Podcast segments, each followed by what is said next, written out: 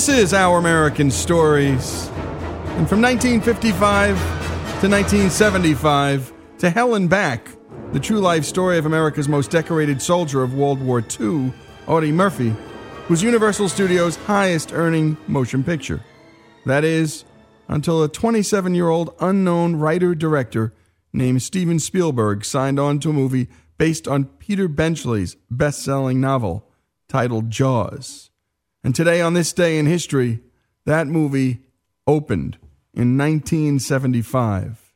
Here's Steven Spielberg and author screenwriter Peter Benchley.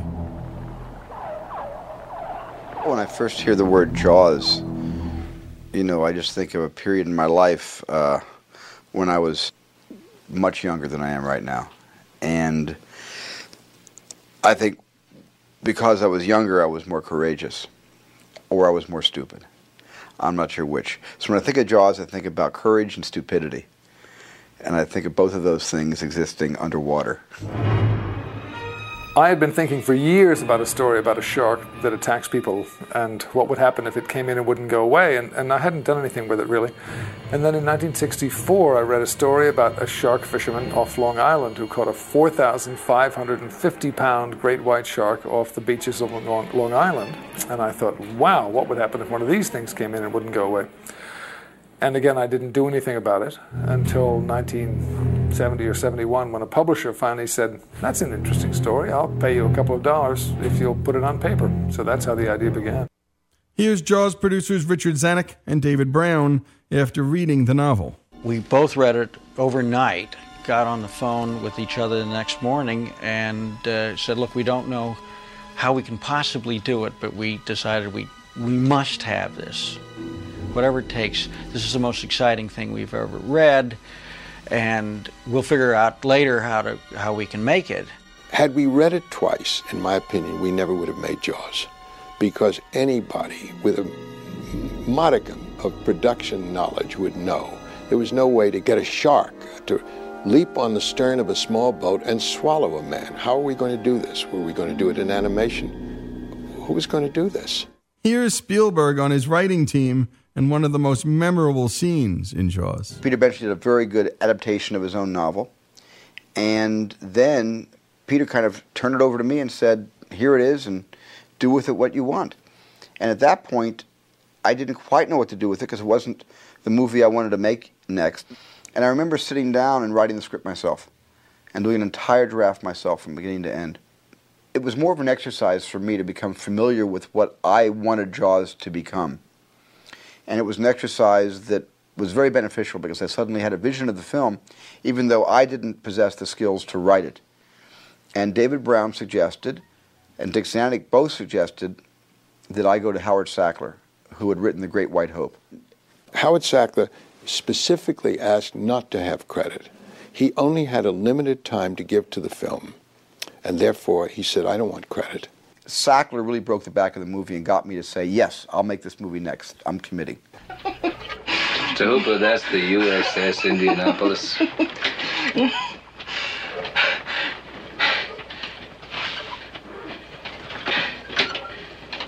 You on the Indianapolis?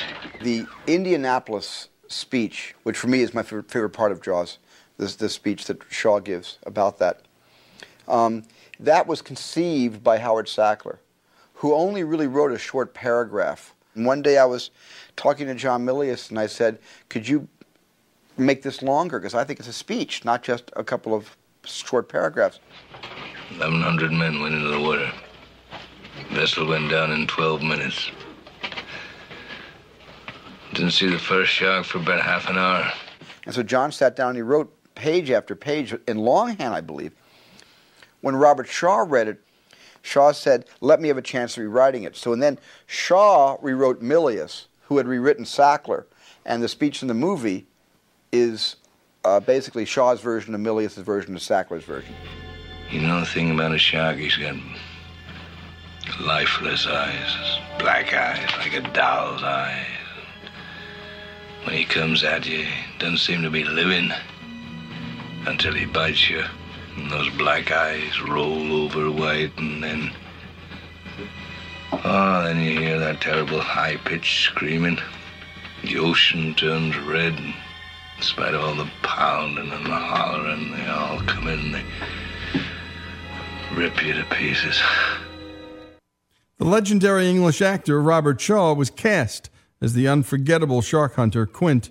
Here's Spielberg on casting Richard Dreyfuss as oceanographer Matt Hooper. I cast Dreyfuss basically because I, I loved American Graffiti, and I had seen him in that. And George Lucas was the person who sort of said to me, "Why don't you cast Ricky, Ricky Dreyfuss? He'd be great." And he told me this movie that he wanted to make, and it was really a a shocker. I mean, even as he was telling it to me as a tale, it was a great, exciting story. And I said, "Well, this this sounds like it's going to be a great movie. I'd rather watch this movie than shoot it because it's going to be a bitch to shoot." Then a few months later, I went to see the opening of a film that I had done in Canada called The Apprenticeship of Duddy Kravitz. And I saw myself really for the first time. And I had a heart attack. I had a total nervous collapse. I thought I was awful. And I, I figured that I'd better get a job really soon. So I called Steven and I said, if you still want to offer me that job, I'll take it. And he said, yes. So in essence, I came crawling to Martha's Vineyard for the part. And is Richard Dreyfuss glad he crawled back? And when we come back, more on Jaws on this day in history. It debuted in 1975. And as always, our This Day in Histories are brought to us by the great folks at Hillsdale College, the best place in America to study all of the fine and beautiful things in life the Constitution, philosophy, art, everything. And if you can't get to Hillsdale, Hillsdale will come to you. Go to hillsdale.edu and take their terrific and free online courses. When we come back, the rest of the story of Jaws. It debuted on this day in history in 1975.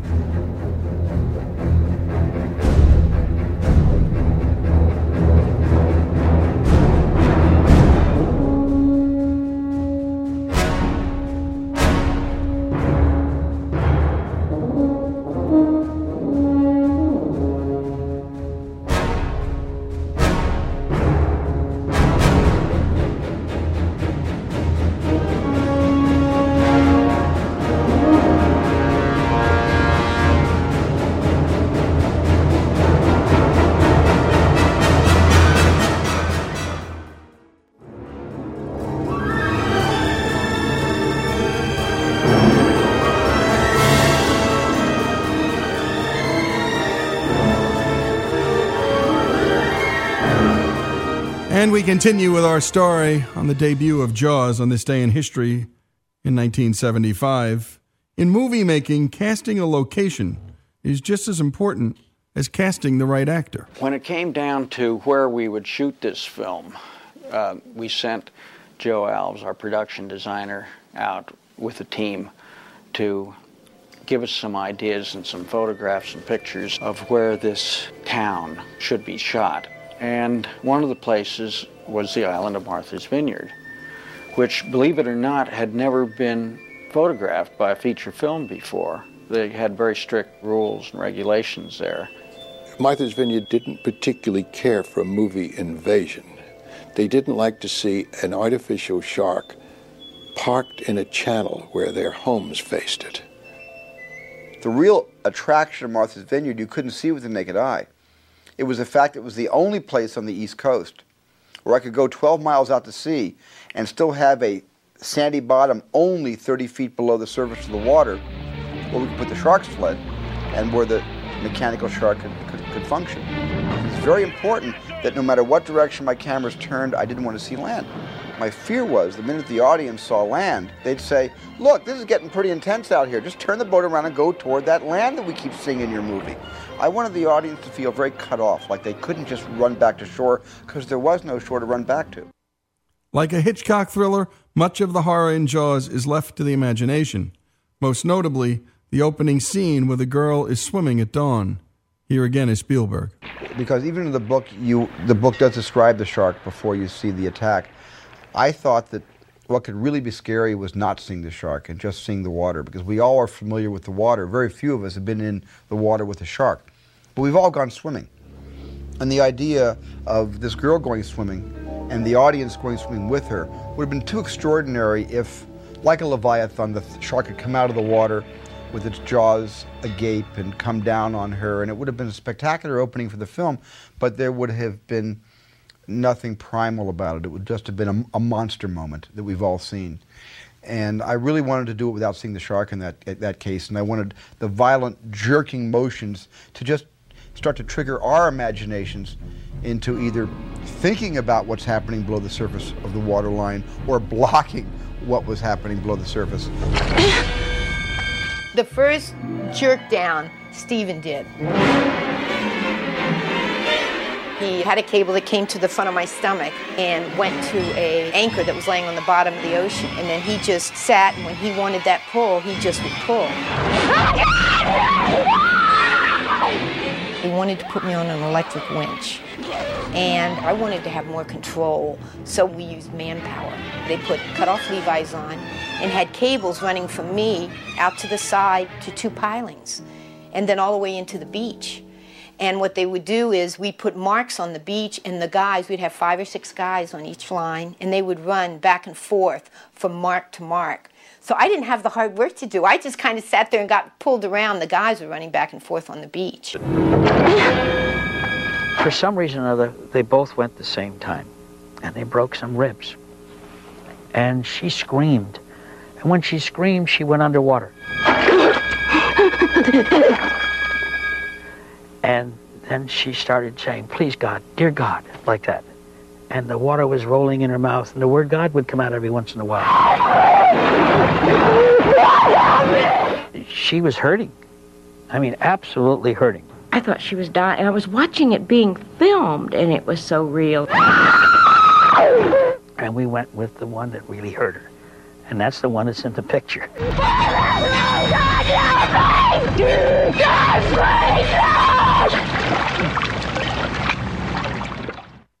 And then there's the shark, or as they say, the star of the film. Here's members of the Jaws production team on their star. A bunch of us young punks went to this hangar where they'd built the shark. Steven had been taught how to turn on the hydraulic things so the mouth would open and close. I remember George Lucas crawled into the mouth of this thing. I was looking at these feet sticking out of the mouth, and I said, the relationship of him to that shark is the same as me to a taco. You know, I mean, this thing is going to eat all of you. It ain't going to get your leg, it's going to get you. But of course, then we broke it. We broke the damn thing, and we all ran out of there like little kids. After a couple months, we had a frame, we had the skin on, uh, and an unpainted shark. And we, we had it in the parking lot, and it wiggled. And we said, great, you know, let's go to the vineyard and make a movie. Most of the hydraulic valves on the shark were powered by electric solenoids. And they got the whole thing put together, and when they dumped it in the water, everything fried. And so Steven had to start shooting everything but shark. Guys, we can't shoot right now. Hold on.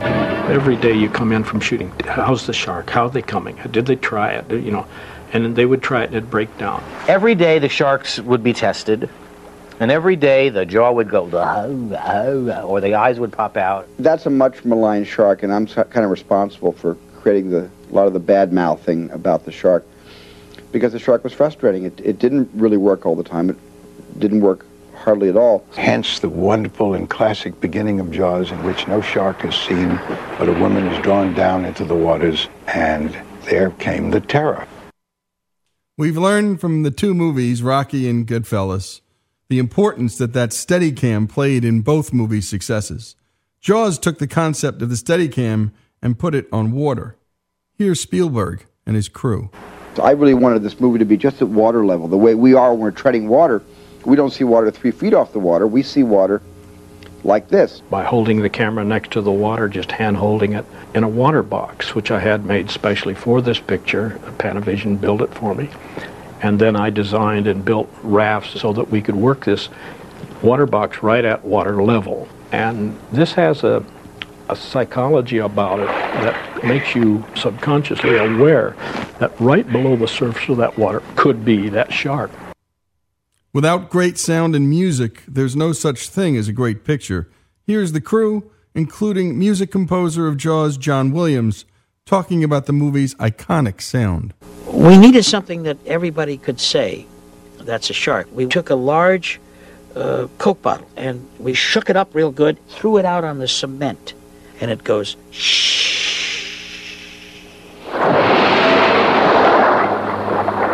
Put that in a zipper and a little bit of water, and you've got the shark coming out. We showed the film to our financiers at Universal Picture in a rough cut without the music. I had to turn around and say, What do you think? And the response from one of the executives was, It's okay. That was about it.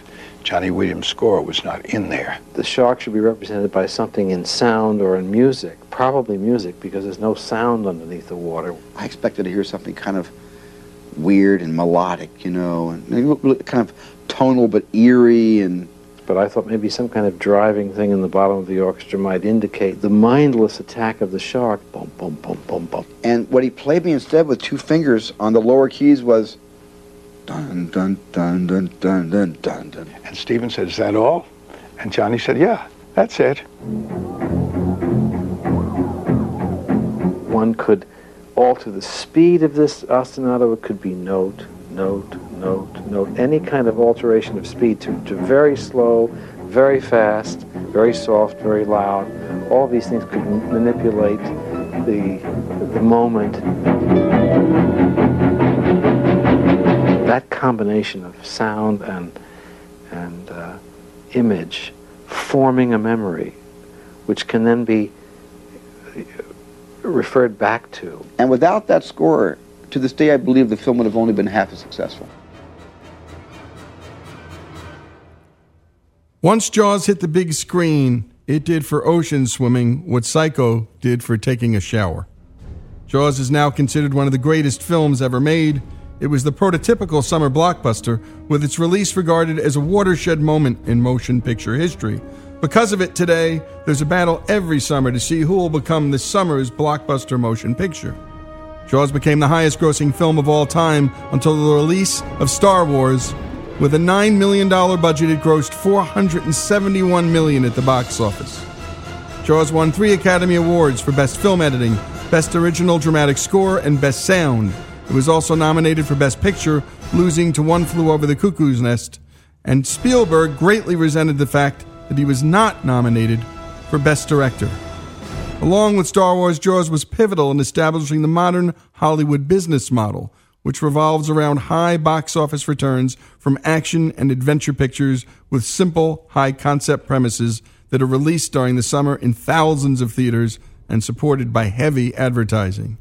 Jaws was followed by three sequels, none with the participation of Spielberg, and there were many imitative thrillers thereafter. This is Lee Habeeb. This is Our American Stories, This Day in History, as always, brought to us by the great folks at Hillsdale College and in 1975, Jaws made its debut.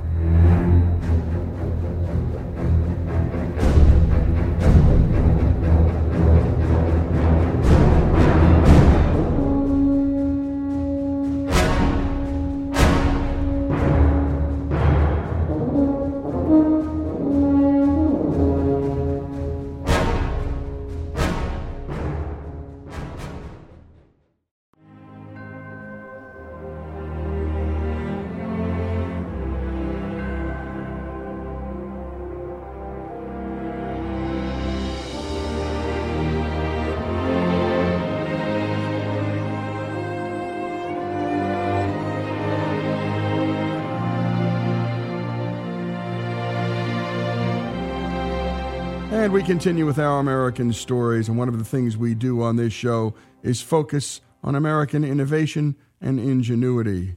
And here's one story that highlights the kind of value American manufacturers offer the world during times of peace and times of war. It's not a truck, it's not a car, it's a Jeep.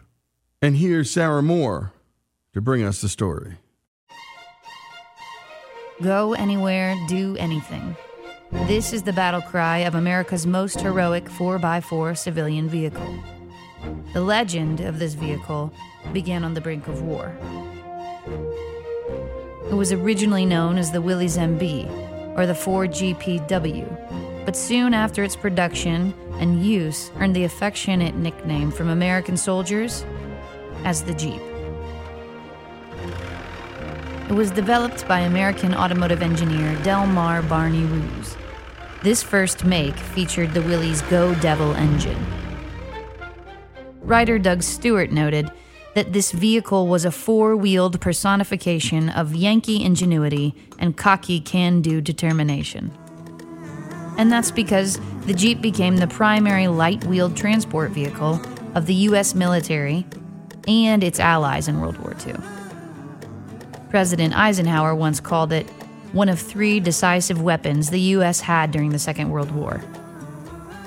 It was also the world's first mass produced four wheel drive car, manufactured in six figure numbers. About 640,000 units were built, constituting a quarter of the total U.S. non combat motor vehicles produced during the war. Large numbers of Jeeps were also shipped to the Allied forces, nearly 30% of total Jeep production. Some 80,000 Jeeps were provided to Russia alone during the war, and that's more than Nazi Germany's total war production of their Jeep counterparts, the Volkswagen Kubelwagen and the Schwimmwagen combined.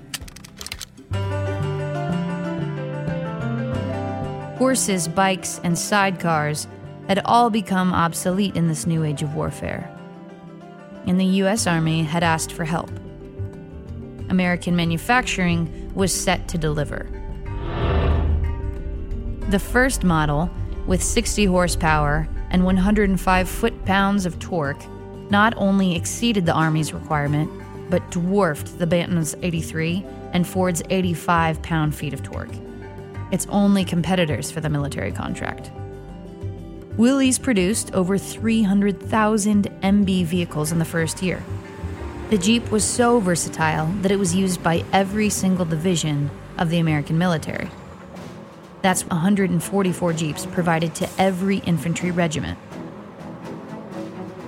George Marshall, U.S. Army Chief of Staff during the Second World War and later U.S. Secretary of State, described the Jeep 4x4 as America's greatest contribution to modern warfare. World War II reporter Ernie Pyle once said, It did everything. It went everywhere. Was as faithful as a dog, strong as a mule, and as agile as a goat. It constantly carried twice what it was designed for and still kept going. One Jeep was even awarded a Purple Heart and sent home.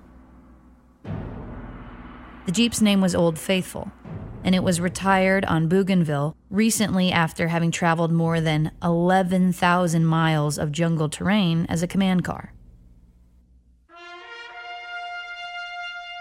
During its 18 month service, Old Faithful served four Marine generals, as well as carrying every ranking Marine officer and visiting official on the two battle torn islands. But the Jeep had been awarded a Purple Heart for holes in its windshield, received during the Japanese battleship shelling of Guadalcanal on October 13, 1942. Today, it remains a true war relic.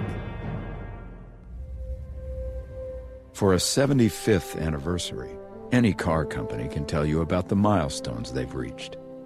But only one can tell you about Old Faithful, the Jeep that stormed the beaches of Guadalcanal, and the grateful soldiers who fought by its side that put it up for a Purple Heart. Without the Jeep, there's a good chance the Allies would not have won the Second World War. Even in its first five years of existence, there were a number of distinct models for different military uses. The first Jeep model was called a Quad, and the Quad was the father of the MB, CJ series, and Wrangler, all used in the war. MBs could be loaded into transport aircraft for rapid deployment and were also small enough to fit into the large gliders used in the D Day invasion of Europe. Over the course of the war, customized field kits were developed for winter and desert conditions, deep water fording, and other combat needs. But because it was so versatile, it wasn't just for war. The Jeep was also for peace. After World War II ended in 1945, the first civilian model was launched, making it the first official American SUV. The thing was a piece of art. It made heroes of entrymen, but it was also a workhorse. In fact, outside of combat production, Willys MB hoped to put literal farm workhorses out of a job. According to research done at Willys, there were 5.5 million farmers in the US and of these, more than 4 million had neither truck nor tractor.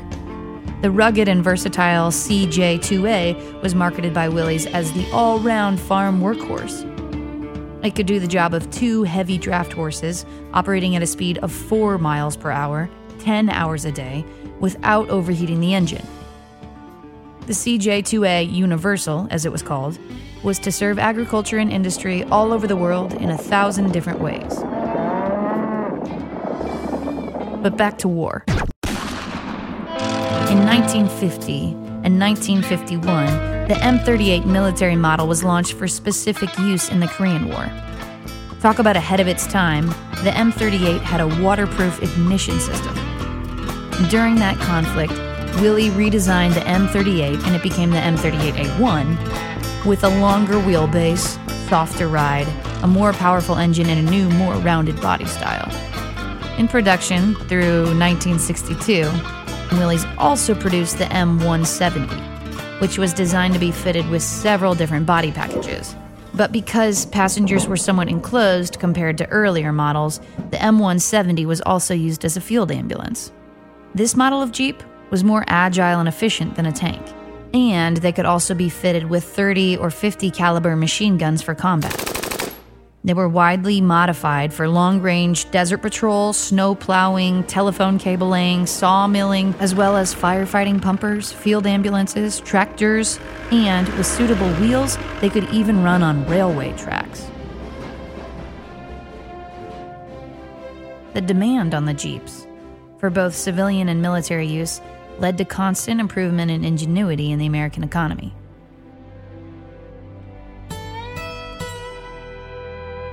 The model may change, but the Jeep is an American icon.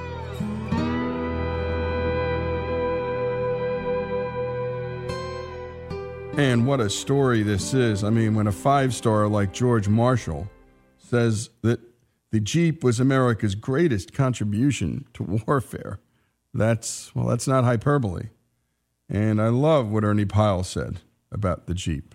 It did everything 640,000 units, folks. And my goodness, 80,000 to the Russians alone to help to help fight off the Nazis on the Eastern Front. And we couldn't have won the war, as everyone knows, without Russian help. When we come back, more on the life of the Jeep, this great American product, company, innovation, and war machine, here on Our American Stories.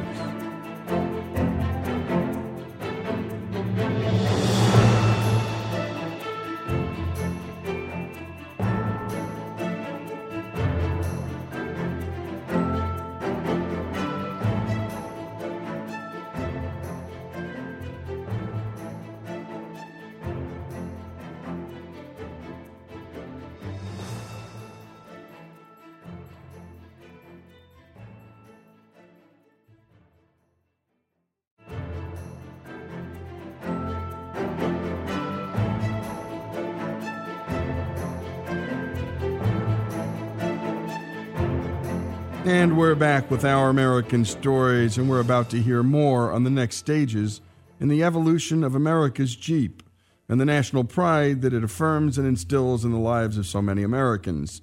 There's one family in particular we'll hear from on their love for the Jeep and its powerful symbolism of the true, rugged, and adventurous American spirit in their lives. Let's return to Sarah Moore. Most people don't know that Jeep also brought America's first completely steel station wagon to the scene. The Woody look, as it was called, was Willys wagon. And the wagon's fold down tailgate hatch can be credited with the origin of the tailgate party. Most station wagons of the day could carry 4x4 sheets of plywood horizontally, but only Willys could store them vertically as well. A washout interior could be cleaned almost as easily as a kitchen sink, one of the ads stated in October of 1950. When four wheel drive was added in 1943, the Willys wagon became the frontrunner of the Grand Cherokee. The Brooks Stevens designed wagon was in production nearly 20 years, longer than any other contemporary American automobile of its day. Now, today, these early Jeep models are collector's items. Mark A. Smith is one of those collectors. He helped popularize Jeeps as recreational vehicles and historic artifacts. Besides test driving Jeep prototypes on the Rubicon Trail for Chrysler, he conducted training for law enforcement agencies and U.S. military special forces, and he also designed driving courses for off road testing. I purchased my first, which is a World War II surplus, for $500 and heard about the Rubicon Trail. And with another friend that had one, we made a trip over the trail. Very impressed with the capabilities of the Jeep vehicle. The first is a 1952 Willys CJ2A. The interesting thing about this one, it's got 43,000 original miles, and my first was at 52, it's just exactly like that. The total price was $1,752, including license and tax delivered. The next is a World War II uh, Willys uh, built to Marine Corps specifications with ring hooks for loading aboard ship and a very unusual service manual on the inside of the hood. The one directly behind me is the Bantam, which goes back, it was one of the first prototypes delivered to the military. To World War II, the Army put out requests for bids on light reconnaissance type vehicles. And there were only three manufacturers that responded, and each one of them were given a contract to build 1,500 of them. This is one of the early 1,500, totally restored. I have the Willys MA1, which was one of the pre World War IIs, and it has a history. It was sunk in a landing craft at Saipan. A Navy supply ship happened to spot it while they were anchored there. They sent divers down, recovered it, cleaned it up, got the salt water out of it, and put it aboard their supply ship for the rest of the war. When the war ended, two sailors from El Dorado County uh, happened to be in that one when going on liberty, and it was never returned to the supply ship. We have possession of that one now. The one with the machine guns is uh, copied after the British Special Air Services, which were a terrific harassment to Rommel during World War II. There were about 80 of these that were outfitted for desert warfare. And uh, one morning in 1942, I believe it was three or four of them, hit this German airfield in Africa, charging up and down the runway, blew up something like 32 German twin engine bombers, including one that was just landing. Then they scoot off in the desert. And something rather interesting, if you notice the color on it, it's pink. And I was told by a member, former member of British SAS Special Air Services, that they, they would paint them with pink paint. And then while the paint was still wet, they would throw sand on them to get the dull desert look. Because they're, the way they would attack would be early in the morning with the sun behind their back there were no windshields, there was nothing on them to give any glare. They would be gone on missions for three to five days, so they had to carry food, ammunition, and water for that period of time. And if you noticed on the front, there's a little unit that would save condensed water because water was so scarce in the desert. I have a 1947 Willys CJ2A fire engine but rather interesting unit. It only has 7,300 miles on it. I bought it sight unseen on the east coast of Massachusetts.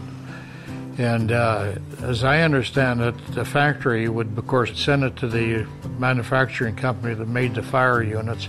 They would put them on and return them to the factory. Then the factory would sell these to dealers.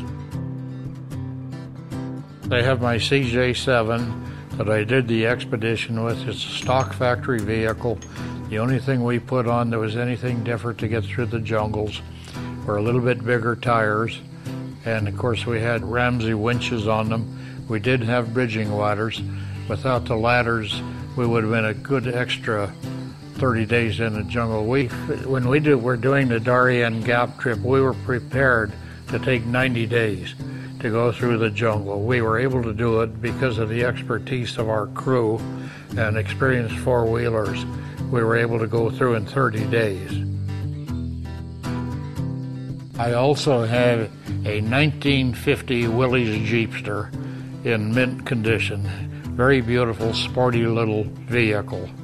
It's more of a classic than a off-road vehicle, but it was one of those that Willys, I believe they made them for three years.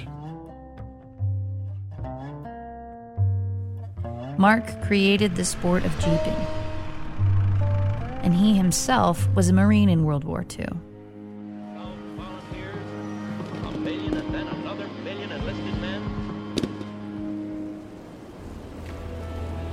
Well, I'm Jill Smith, and I am Mark Smith's daughter. And I'm currently the president and CEO of Jeep Jamboree USA, Mark Smith Off-Road Incorporated. And I grew up on the Rubicon Trail. We did the Rubicon Trail, and we felt that this could be a, a trip that would help the economy of our area. So we started Jeep Jamborees, which was started in 1953. In uh, 1954, Willys Jeep joined us on the trip, and ever since that time, Jeep has been a part of the Rubicon Trail.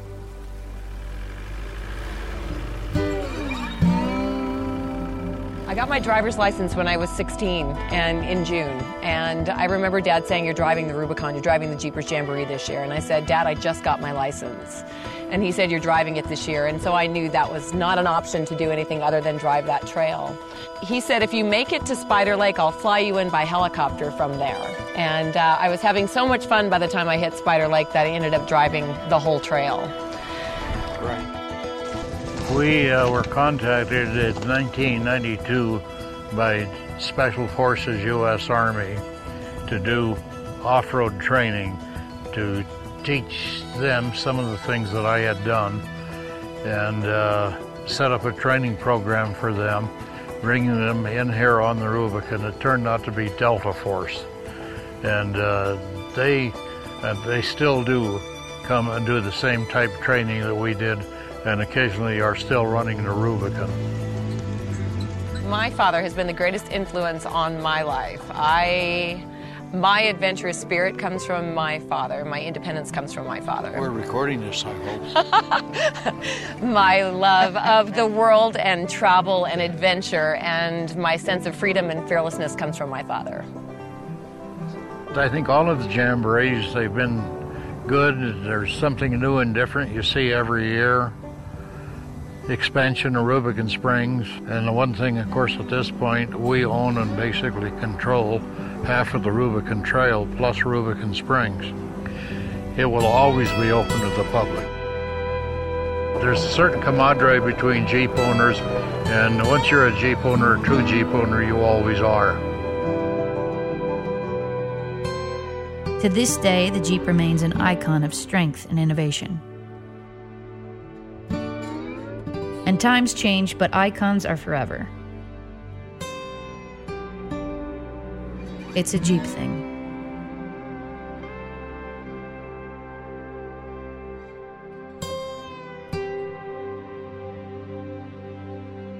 And great work by Sarah Moore. And what a story. Mark Smith, by the way, did continue four wheeling until he passed away, and that was on June 9th, 2014 but his legacy remains just like the legacy of the historic four wheeler he so deeply loved. And by the way, it remains in his daughter, Jill. And what words to hear as a father, my goodness. And you could hear the dad interrupting her uh, when the audio was playing earlier. But she said, My greatest influence in my life was my dad. My adventurous spirit came from my father. My independence comes from my father. My love of the world and travel, and my sense of freedom and fearlessness come from my father. And there isn't a dad in this country who wouldn't love to hear his daughter saying those words. And by the way, the Rubicon Trail was originally a Native American footpath. The Rubicon Trail was used by explorers in search of a clear path across the Sierra Nevada. And today, well, Jeep owners call it their own. The story of the Jeep, the story of Mark Smith and his daughter, here on Our American Story.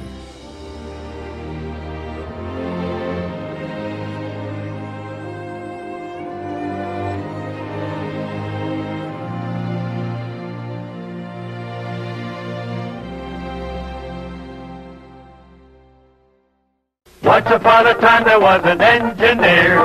Choo-choo Charlie was his name, we hear. He had an engine and he sure had fun. He's good and plenty candy to make his train run. Charlie says, love my good and plenty. Charlie says, really rings the bell. Charlie says, This is Lee Habeeb, and this is Our American Stories. And it's time for our Wall Street Journal story of the day. And you were listening to the uh, Good and Plenty theme song. That was my favorite snack. My parents would give it to me at the end of the week when I'd been a good boy. And I loved that song, and I loved the soft Good and Plenty. I hated the hard ones. I hated the old ones. I loved the fresh ones. And, well, today's piece is from Heidi Mitchell. And by the way, we had a great segment with her on tickling last week. Go to ouramericannetwork.org and look up the tickling segment. It was fabulous. And well, she had the burning question column. And last week she was on with us about that tickling. This week, her latest piece of art, which foods make the best bedtime snack? And uh, for me, it was always good and plenty. Uh, that's what I love to eat right before I went to bed. It's what I love to eat any time of the day, frankly. Heidi, is this really a burning question? That's what we want to know. well, my burning question is: Is licorice genetically loved or disloved? Because mm. I don't, I could never eat those good and plenties. But yes, my my late night snack is ice cream, as I'm sure many Americans are. Oh, you still good doing one. good and plenties? That's a good. Oh, I still. I, I yes, my wife. I have a stash all over the house.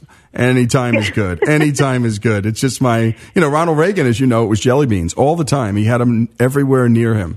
So that was his favorite snack, not just bedtime. Some people just have that one thing. Uh, but uh, what now? What what led you to this column, Heidi? What was the what was what was on the mind when you wrote it?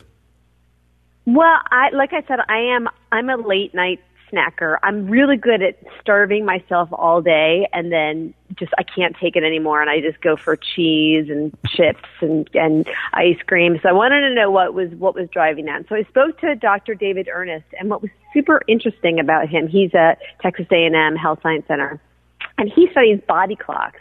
But Yep. he had this great thought, which I never really thought of, which is that you know we're working these ridiculous hours, right? All of us are on this 24-hour day work schedule, and so we skip meals. Now, someone like me, I'm just trying to keep my weight in check, so I'm skipping meals.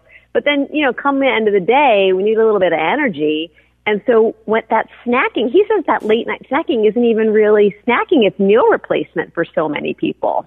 So I was curious about that. I thought that was really interesting. You know, in the piece you wrote, quote, but then after 11 p.m. or midnight, you're hungry, Dr. Earnest said. So what you're doing is not really snacking. You're replacing a normal meal with something quick and easy to consume. So this is the, this is the post dinner dinner is basically what you're saying. Right, exactly. And if, especially if your day is stretching on past, you know, 17 hours or so, you know, you kind of need that fourth meal or you've skipped a meal and so you're just super hungry. And so, you know, it is sort of, it's either an extra meal because you got to get more energy or it's the meal you skipped because you were so busy during lunch that you didn't have it. You had, and, and you're not going to cook a healthful meal late at night, right? So you're Yep. going to eat whatever's readily available and marketing companies are very good at enticing us with packaging and delicious good and plenties. And then there's always, of course, that you're not hungry at all and it's 1030 at night and you can't go to sleep and you want to catch up with your favorite AMC series. So you go downstairs and you open up the fridge and you get everything out of there and you just keep eating until you fall asleep, which is oh, occasionally Oh, what is I the do. best. Isn't that the, best? I can eat a whole pound of cheese. Standing up at the counter at 10, Well, 11 o'clock. we, we, we really cannot get together. I think uh, that, that it wouldn't end well. We'd both be in a sugar coma, and the cops would have to haul us off in body bags. Heidi, so it sounds to me like you were wondering whether other people had this weird habit that you had. That's what it sounds like it was going on there. Yes, I think that was the impetus for this week. I we'll think see how so. next week goes. I think so too. But So yeah, why did so what's interesting is that, that that craving for you know high protein, high fat food late at night. It's actually it's, it's fine to eat. You know, it's not great, but it's fine to eat that stuff during the day. But it's worse for you at night. So let's get to that though. That wh- what's the time? I mean, we're now turning this from a fun thing into a health thing, which we hope we're not scaring the listeners, okay? Because we don't want to talk about health too often, um, and this isn't a health segment. But why does eating certain foods at certain times of the day produce different results? In other words, why should we be eating some things earlier and some things later, and why maybe we shouldn't eat anything later? Well, so you know, so if you're a night owl and you're trying to push through, you know, you want some high energy food and your body, your body will take it and, and it'll run with it. It really, your body, you know, it's on a clock, right? So, so it wants to wake up in the morning, be filled with like all kinds of yummy, heavy foods and push you through the day. But at night, it wants to start winding down, and we're wired that way for millennia, right? Or Yep. hundreds of thousands of years. So, so then if you if you eat that stuff late at night, well then you're jolting your body back up to life, right? So you're you're supposed to be winding down, but instead you're like, no, I'm going to eat that bag of delicious salt and vinegar chips, and now your body's like, oh right, it's time to wake up. So then you're alert, and your body, all the stuff goes into your metabolism goes into action. All the stuff happens internally, and um, and it's just not good for your body clock. You're totally messing with yourself. Yep, yep. And by the way, it says here that maybe later at night you might want to think about eating things like cherries or bananas or a pineapple. And I can only tell you this doesn't work for me because what I do is I get the, I get that two pound bag of Bing cherries and I wipe them out, and then I'm on a raging sugar high at like two in the morning. But you know, moder- I guess moderation is the key to everything. Heidi, what's your broad takeaway from researching bedtime snacking? What's the relationship between how we eat and how we sleep? Well, you know, you sh- you should stop eating, you know, about eight o'clock. But what what I thought was super interesting was that what you eat like 12 hours before has an impact on what you're what happens to you later on. So this this doctor, I think this is pretty fun. He said if you eat something high in omega threes, like salmon, for example, um, at say at lunch, eat that at lunch, and then at night you go for your Mad Men binge fest slash tub of Ben and Jerry's. Yep. You might be okay. You might be canceling out the bad fat protein stuff that's in all the ice cream. Right. And instead, it's all going to be okay because you ate that salmon at lunch. Only if you indulge occasionally. you can't live your life this way every day. Yep. Well, Heidi, we always appreciate what you write at the Wall Street Journal. And which foods make the best bedtime snack? This is Lee Habeeb. This is Our American Stories. Go to our website. Better still, go to the Wall Street Journal and catch the article. Thanks so much for joining us, Heidi. And this is Lee Habeeb. This is Our American Stories. More after this.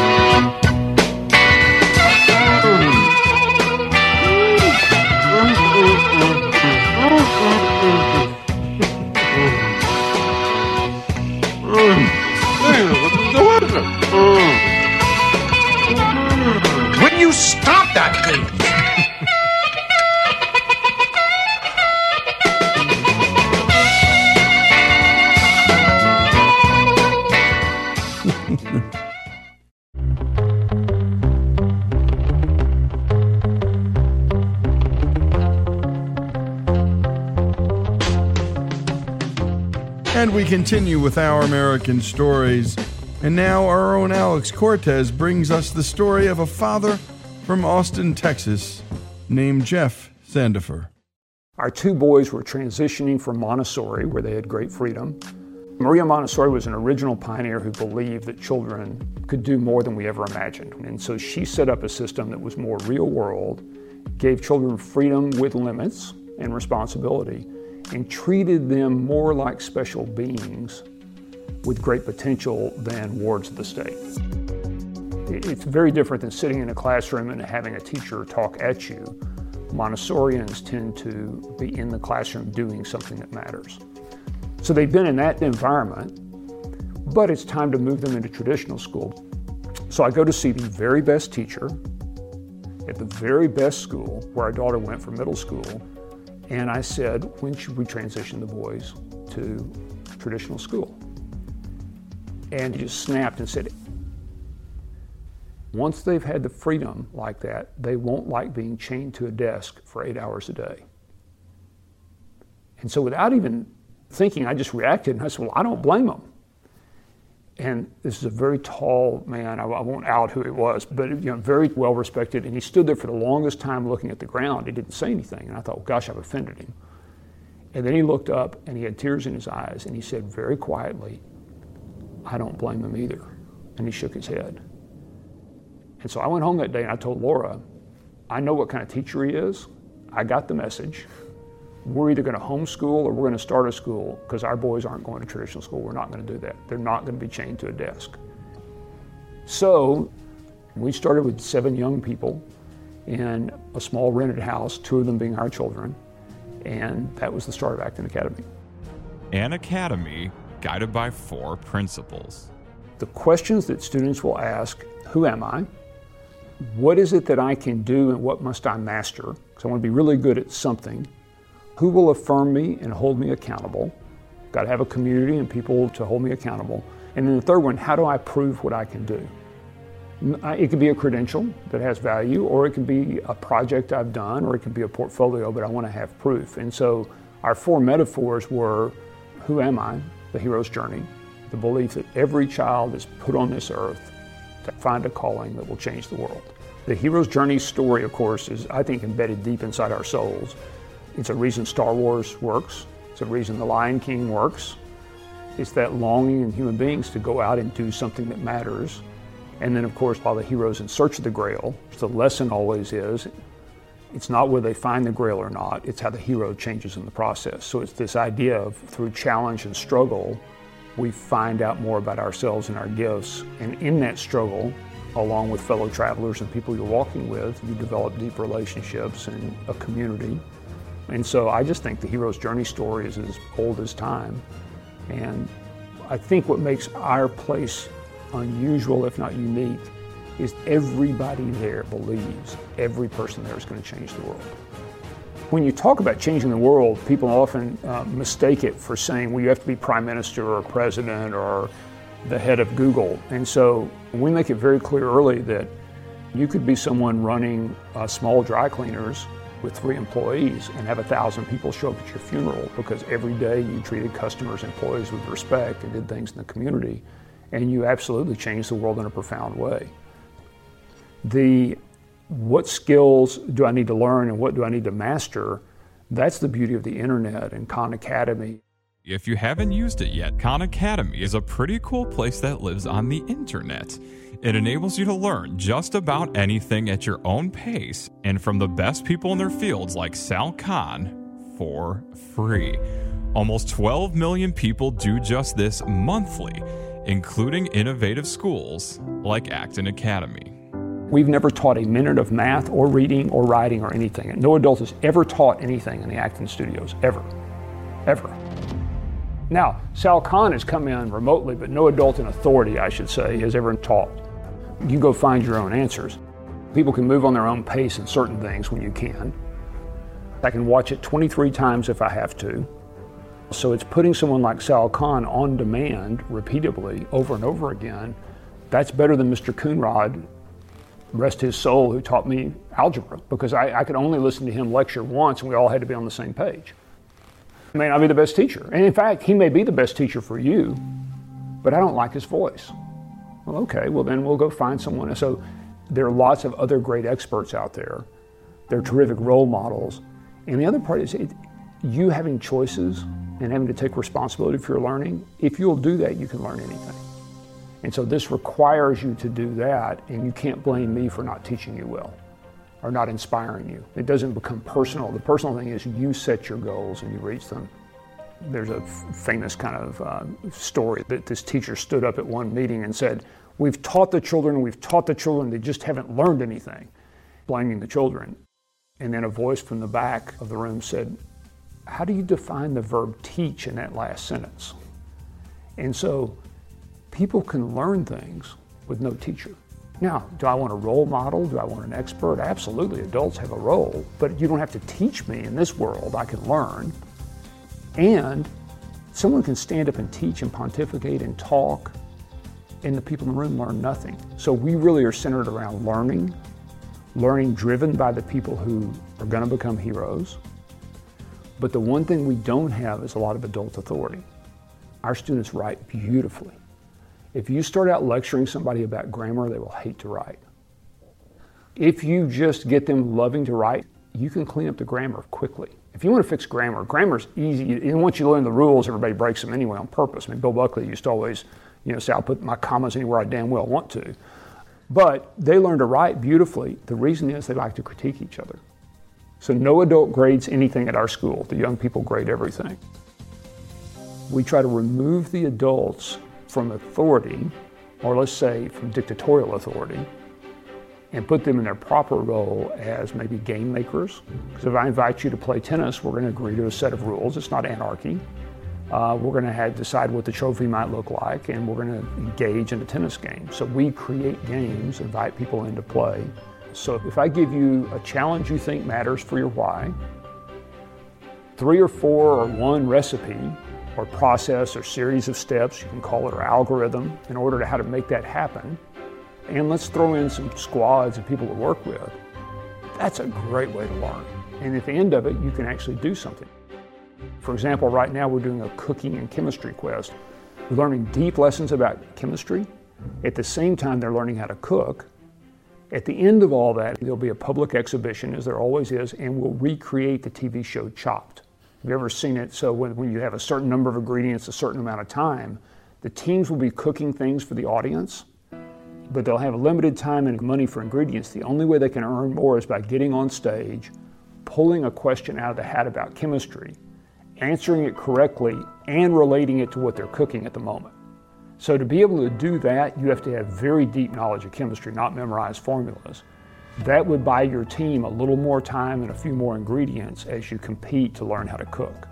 And so, anyway, that whole idea of why am I here, and then what skills do I need to learn? Cooking's probably a pretty important one. But then, what am I going to master? I mean, everyone's got a gift. What is your gift? Because great gifts, when you master them, bring opportunities to you. And so, as you become better at something in a domain, as you have a deliberate practice where you work hard, whether it's karate or running or cooking to be good at something, great opportunities come to you. Now, that's all easy to say, it's hard to do. That's why you need people to hold you accountable, to affirm and celebrate you. And this is where, you know, traditional teachers and the great ones, you, you probably remember two teachers from your lifetime, or three or four that really mattered. If you think hard enough about it, it probably wasn't that they taught you algebra. Mr. Coonrod taught me algebra. He was a coach. Now, he was a decent algebra teacher, and I learned algebra, but what really mattered was Mr. Coonrod believed in me. He affirmed me. And so we remember great teachers because they affirm, but anyone can affirm you.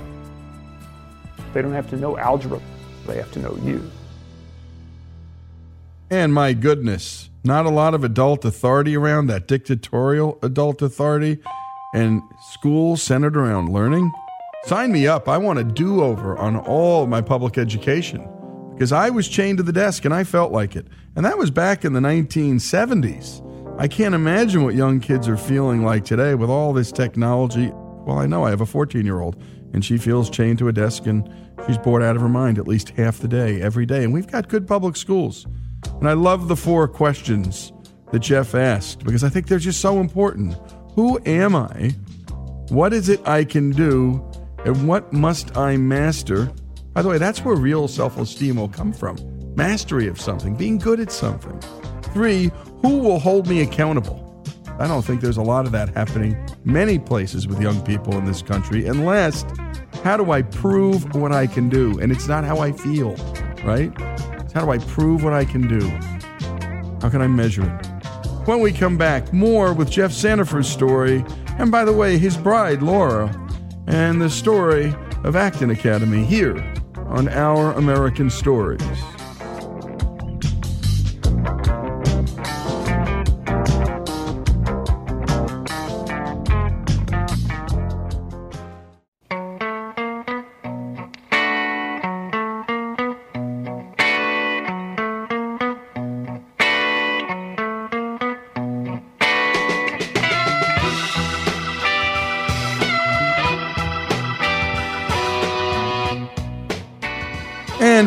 Back with Our American Stories and Jeff Sandefer's story of being unsatisfied with the current education system and he and his wife starting their own school called the Acton Academy.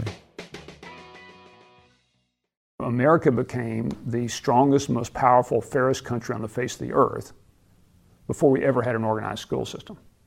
We had one room schoolhouses where you learned basically character education, reading, writing, arithmetic. And in many ways, Acton as a return to the multi age, one room schoolhouse where you learn the basics in community. Then, back in those days, you would then take an apprenticeship. Now, interestingly, you also would often get seconded out before your apprenticeship age to another family down the street. And, and I don't, here's my guess as to why. It's because no one listens to their parents, but you will listen to your favorite uncle. And so people actually had contracts where you would send your kids go live with another family. And of course, the towns and cities were small then. And they would send their kids to you for character education. And then you go to one room schoolhouses. And then about age 13, you get an apprenticeship.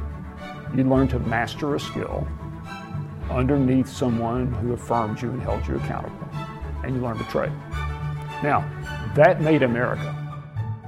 Because it wasn't until the late 1800s we had any kind of organized school systems. Those were organized around the Prussian model, around basically a military model. They were encouraged by the Rockefellers and the Carnegies, not because they were evil robber barons, but because they worried about civil unrest from waves of immigrants coming in. Now, whether that was true or not, they should have been worried, or it was a fear of the other, we don't know. But you were having lots of people come that you wanted to have become factory workers and to have a civil society, and these school systems were a way to train them. Once you understand that the early school systems were to train factory workers, long rows of industrial lockers, bells ringing every 45 minutes, the command, listen to me, look up here, kind of rote memorization and routine, all makes sense. So it wasn't an evil, stupid system. It was a way to equip people for the jobs and lives that they were going to at least live at the turn of the 19th century when you had massive industrialization going on in the Industrial Revolution. Again, I'm not trying to cast aspersion on the Rockefellers, um, but, but if you're running a factory, you want people in those days, particularly, to do what you're asking them to do routinely over and over and over again. You don't have robots with AI to, to go pick things off of shelves or to make cars or to make what you're making. So they wanted people who would do what they wanted. So we have a long discussion about that and whether it worked, but, but it doesn't make sense today. When you look out on the world, FedEx usually beats the post office. And I think in this case, there's people working very hard inside a bureaucratic institution, but Hayek had it right that you want to have as few bureaucracies as necessary reserved for those things that bureaucracies serve well. Like the legal system, the military, I mean, you probably need a bureaucracy for a lot of that. You don't want people paying for their own private or sergeant. But in most things, the market works better. Acton Academy students starting in middle school, one of the badges you have to earn to go to Launchpad. Badges is Acton's term for credentialing, and Launchpad is their term for high school. You don't have to earn the badge. You, you can choose whatever you want, but you won't ever go to our Launchpad without the apprenticeship badge. So you have to start at your first year of middle school doing apprenticeships. You choose the apprenticeship. You have to go get the apprenticeship. We don't bring people into you. You have to deliver on your promises and get a rating. So I can write an email that says, Alex, you're my hero because, and genuinely mean it, because you're the person I want to become. Will you give me five minutes for a phone call to explain our apprenticeship program? Didn't ask you for a job, I asked you for five minutes. In the phone call, I'm only taking five minutes. I'm going to explain how it works and ask if I can come see you in person. Then I'm going to go in person and I'm going to say, Alex, you've heard about the program.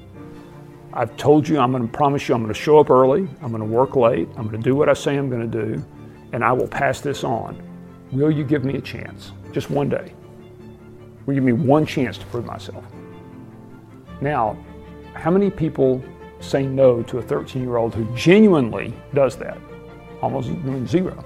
When someone writes and they sincerely say, I want to become you, you're my hero because, and they know all about you, and I'll show up early and work late and do whatever you ask me, who's not going to say yes to that? If, if the person's serious about it, that's the kind of email you wait to, to hear. I remember one story we had this one young person, she was 14 at the time, so she'd had a couple of apprenticeships, and she wanted to be a lawyer. So she went and pitched this law firm, and the lady, you know, emailed us. We normally don't get involved, but she emailed us and said, "Look, I, you know, we're a law firm. We're not about to, to, to give her any kind of apprenticeship, and we certainly wouldn't pay her, and we're not, you know, but but it's the most amazing letter I've ever seen, and she's incredible. She's already taken a law course from UPenn online, and she's read all these books about the law, and she's read Bastiat, and she, so I'm at least going to meet her. But I just wanted you to know because we're worried about the legal side of whether we can even meet her. We said, okay, well, her parents have already signed off as part of our process. You can meet her. The lady calls us and said, okay, I'm going to give her an apprenticeship. I know I said I wouldn't, and I know she's only 14, but I got it, but I can't pay her. I said, look, that's up to you. We don't get involved in that. Okay. After about her first week, you know, okay, I just wanted to email and let you know we are going to start paying her, but she will never get a job offer here. Well, six weeks later, at the end of the apprenticeship, she had a job offer at 14 to work for the law firm. She'd been to see clients, she'd been to court, and she was exceptional. She was incredible. And since has gone on to college and gotten all these scholarships, we didn't make her, she made herself. Decided the law wasn't her thing right after this apprenticeship. But that story of going out and doing something I think I care about goes on a hundred times a year at Acton. I was with one of our young people, this was about six months ago, and I said, Hey, uh, Derek, uh, uh, what have you been doing lately? Because I, I, just striking up conversation walking across the campus. He goes, Well, I got an apprenticeship. And I said, Cool, who are you working for? And he said, Karl Rove. President George W. Bush's political strategist. And I said, You're working for Karl Rove? And he goes, Yeah. And I said, Well, did your parents know Karl Rove? And he goes, No, no, I just wrote him the email we're supposed to, and I pitched him. I'm helping him write his new book, and it's called like the seven most important decisions a president's made. He goes, So I'm helping him research it. And I said, so because you like politics and writing, you convinced Karl Rove to hire you. He goes, yeah. I mean, just to him, that was just like, he didn't even, you know, it's like, do you know who Karl Rove is? I was wondering, when do they do all these apprenticeships given the school day? Well, so it's interesting. So our campus doesn't take attendance, and you know, you, you, as long as you're doing your badges and your parents say it's okay, you can come and go a lot. Particularly in high school, you, you can be off doing something most of the time if you want to. But we never know about it until the badge is submitted. And by the way, they, these employers hold them to the contract. You do have to show, you know, if you, if you show up late or you don't, we hear about it. And there's a whole rating system that the young person knows it's going to be publicly rated at the end and everyone's going to see whether they held it, because that reflects on Acton. By the time they're out of high school, which we call Launchpad, you know, they've probably had seven apprenticeships with reference letters. So you think a college looks at those? There's your proof of what I can do. And my goodness, where is there an Acton Academy nearby, is what you're thinking, right? And again, we are not slamming public school teachers, public schools. I think what Jeff said, I think many public school teachers are nodding in agreement with. More flexibility, more power and control over their classrooms. Look, my dad was a school teacher his whole life and a superintendent of schools in a public school, and he was talking about this then, and he was begging and urging for new ways to think about how to think about educating kids. Because again, it was Jeff is dead right. The industrial model had its place and it had its time. We were training masses, armies of, of factory workers. And it made sense the way we did things, but the way we're doing things now, still doing them mostly the same, makes no sense. And my goodness, six, seven internships, some kids working their way into law firms and getting paid at the age of 14 to do work. You can't make this stuff up, folks. And it's what happens when you don't infantilize children and treat them as young agents of change for their own lives and their own growth. When we come back, we continue with Jeff Sandefer, the co founder of Acton Academy, along with his bride, Laura.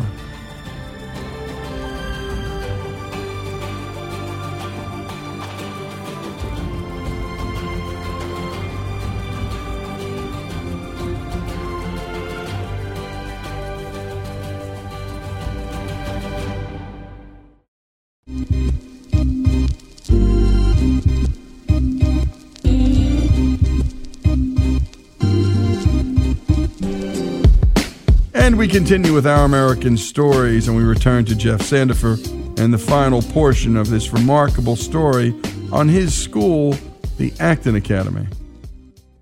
Education has a very bad habit of talking about price and cost as if they were the same thing, which they are if you never make any money, right? And we're not for profit. That doesn't mean we can't generate surplus. So everything we do in a not for profit world, we hope generates surplus. Doesn't come back to us. We don't take any money out of it. We can reinvest it in something else. So with that distinction, our tuition is still ten or eleven thousand dollars a year. And Laura keeps saying, well, our costs are down below four thousand. Why don't we just charge everyone four thousand? Now, of course, if our parents are listening to this, they're going, that'd be great. I'm like, look, I paid thirty thousand for our daughter to go to an inferior school, so everyone's getting a bargain. I wish we'd start out pricing it at twenty. We can always offer people scholarships, but why wouldn't I price what the market will bear? So, Acton Academies range in price. Oh, yeah, there's more than one of these Acton Academies out there, as you're soon to hear about. From about $3,000 a year in tuition to last I checked about 30000 Our pro forma cost now, and we can get to easily 4000 uh, we're pretty sure with a really nice campus, we can get down to $2,500 a year. If you factor in the apprenticeship income that middle schoolers and high schoolers can earn, and you assume that's an offset to tuition, we don't take that money, but a family could use that, we can get the cost pretty close to zero. Pretty close to zero.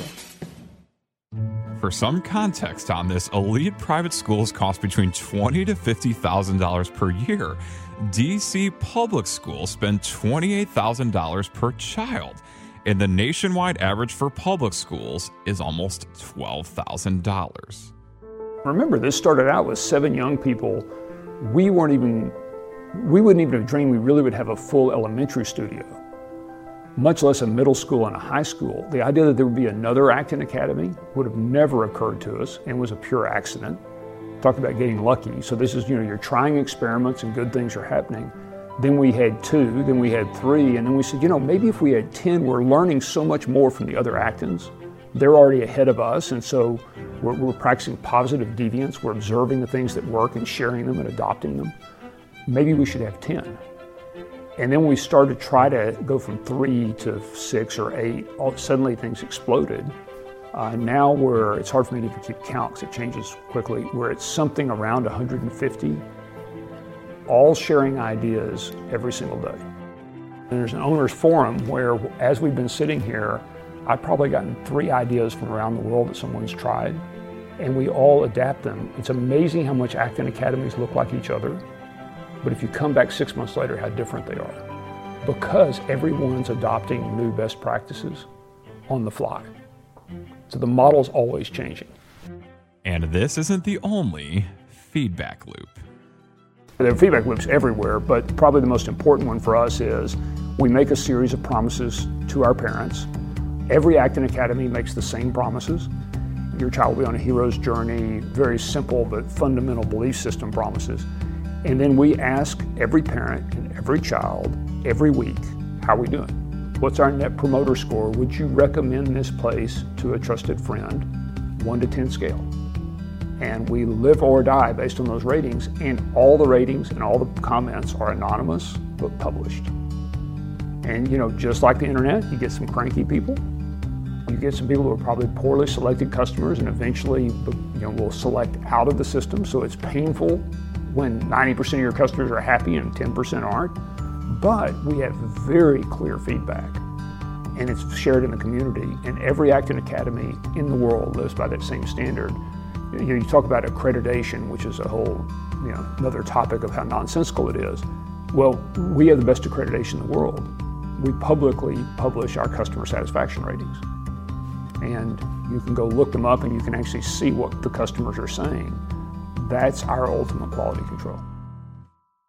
I asked Jeff, does any other school in the world do this? To have 100% of your customers rating you and posting it for everyone to see. I've never heard of this before. I don't know. Um, I will say that we've had several hundred people come and ask us for tours, school officials and educators. Uh, we absolutely, you know, want to serve people, but remember we only have a couple adults on campus, and they're, you know, they're, for safety and everything else, they're busy. And so we don't have a big staff to tour people around, so we, we can't do that. What I do say every time I'm asked is we would love to have you and your faculty come. Be delighted. However, nothing we do will work without this feedback loop. So anything we can share with you won't work. As soon as you have surveyed your community for six months every week and published the results of their satisfaction, we will give you every single thing we have. All of it. We'll copy the database and hand it to you. Got to do it first. How many tours have we given? Zero. Zero. So I don't know if anyone else is doing it. I can tell you it's a very humane way that we don't give a lot of tours. And so the reason we can expand so fast is if you become an Acton owner, you put your own children in the school, and you agree to make promises and be held accountable, what are the odds you're going to build a really bad school? Not much. Juan Bonifaci, my wonderful former student who runs Acton Academy Guatemala, said, We just did this terrific quest. And I said, Yeah, you know, our quests are often 100 pages long. They're so hard for us to write. And you set up these games. He goes, Oh, no. Ours took like five minutes. Said, five minutes? Uh, he goes, Yeah. We put, uh, we took duct tape and we put a little three foot by three foot box on the floor. We duct taped out a box on the floor like we could stand in. And we said, In six weeks, you will be standing in this square for no more than 10 minutes and no less than eight. You will pick a hero, you will deliver a speech in your hero's voice that you write yourself. So let's imagine Churchill, 1941, standing on a specific street corner in London. And you're going to get, now, if you speak less than eight minutes, you're just going to stand there. If you speak more than 10 minutes, the hook's coming out at 10 minutes. So you've got eight to 10 minutes. Good luck. That's all, this is middle school. That's all the instruction they gave them. So, you know, the, the, the six weeks came. There's no help. But can you learn how to give a speech when you look at stuff on the internet? Sure. There's some great, there's a, there's a website called Six Minutes to Speaking or something. So they brought back all these great resources for how to learn to give a speech. They worked hard and videoed their speeches and learned, and they gave these amazing speeches to a room full of 100 people. Now, the flip side of that, we had one young man that came in. He was new to the high school. He wore a hoodie. He looked like, you know, he might be one of those people you would be worried about at your school for violence. He wasn't that way, but it looked like that. He signed up for this. He stood up in front of the room and he froze. And he had to stand there for eight minutes without saying anything. You just think about how long eight minutes is. We couldn't rescue him, we had to let it happen. He was so brave that he asked for a chance to do it again to a smaller group a week later. So people came to see it the second time. He froze the second time. He's now got this great job in high tech. He's graduated from Acton, but he told me about a year ago that the most important decision he ever made in his life was after that second time. He said, I'm either going to leave here or I'm going to give that speech. And he went back and worked on it, and he came back a third time. And he got up, and he wasn't, you know, terrific, but he stood there for eight minutes and he gave his talk. And he said, That moment changed my life. That's the moment I look back to that changed my life forever. And I'll end on this because I think Sager's story and that simple having to actually do something for real that's a skill that's going to matter in your life reminds me of the last time we had a new orientation meeting for new owners last month. And we normally have parents, but one parent was a parent educator who'd been in education for years and wanted to build an Acton for his family. I said, What have you learned from being here? Because you wanted to come and see if it was for real and if you could do it. And he said, It's been one of the most sobering experiences of my life. It's as if all my life I had studied tigers in a zoo and I thought I knew tigers. And now I've seen a tiger in the wild and I've seen how magnificent the creatures are, and I realize that I know nothing. So, what we're all about is having the tigers in the wild in the kind of civil society that they should be living in as human beings. And when you do that, it is absolutely extraordinary what young people do. They are capable of far more than you have ever imagined. They dumb themselves down for adults. They submit to arbitrary authority if forced to. But then they are living like tigers in a cage. and tigers were not meant to be raised in cages. And what a story. And again, that's Jeff Sandefer, the co founder of Acton Academy, along with his bride Laura. And you can learn more at actonacademy.org. And he's not trying to like grow more schools, he doesn't have a growth plan. They're just growing because you were listening to a man with deep convictions about how kids can be educated in the 21st century and how families can be agents for change on the education front. And that's what's happening all over this country. I mean, it was remarkable to hear him talk about how they could get the cost down to under 4000 and down to even 2500 and then if the young person is interning, bring the cost of education to zero while teaching young people how to be young adults with character and substance, going and knocking on a door and asking for an internship. Really remarkable. And I loved hearing the story about that young man who had to just perform that speech for eight minutes and him saying that the most important decision he ever made in his life was coming back that third time and giving his speech. And my goodness, tigers are not meant to be raised in cages. Jeff is right.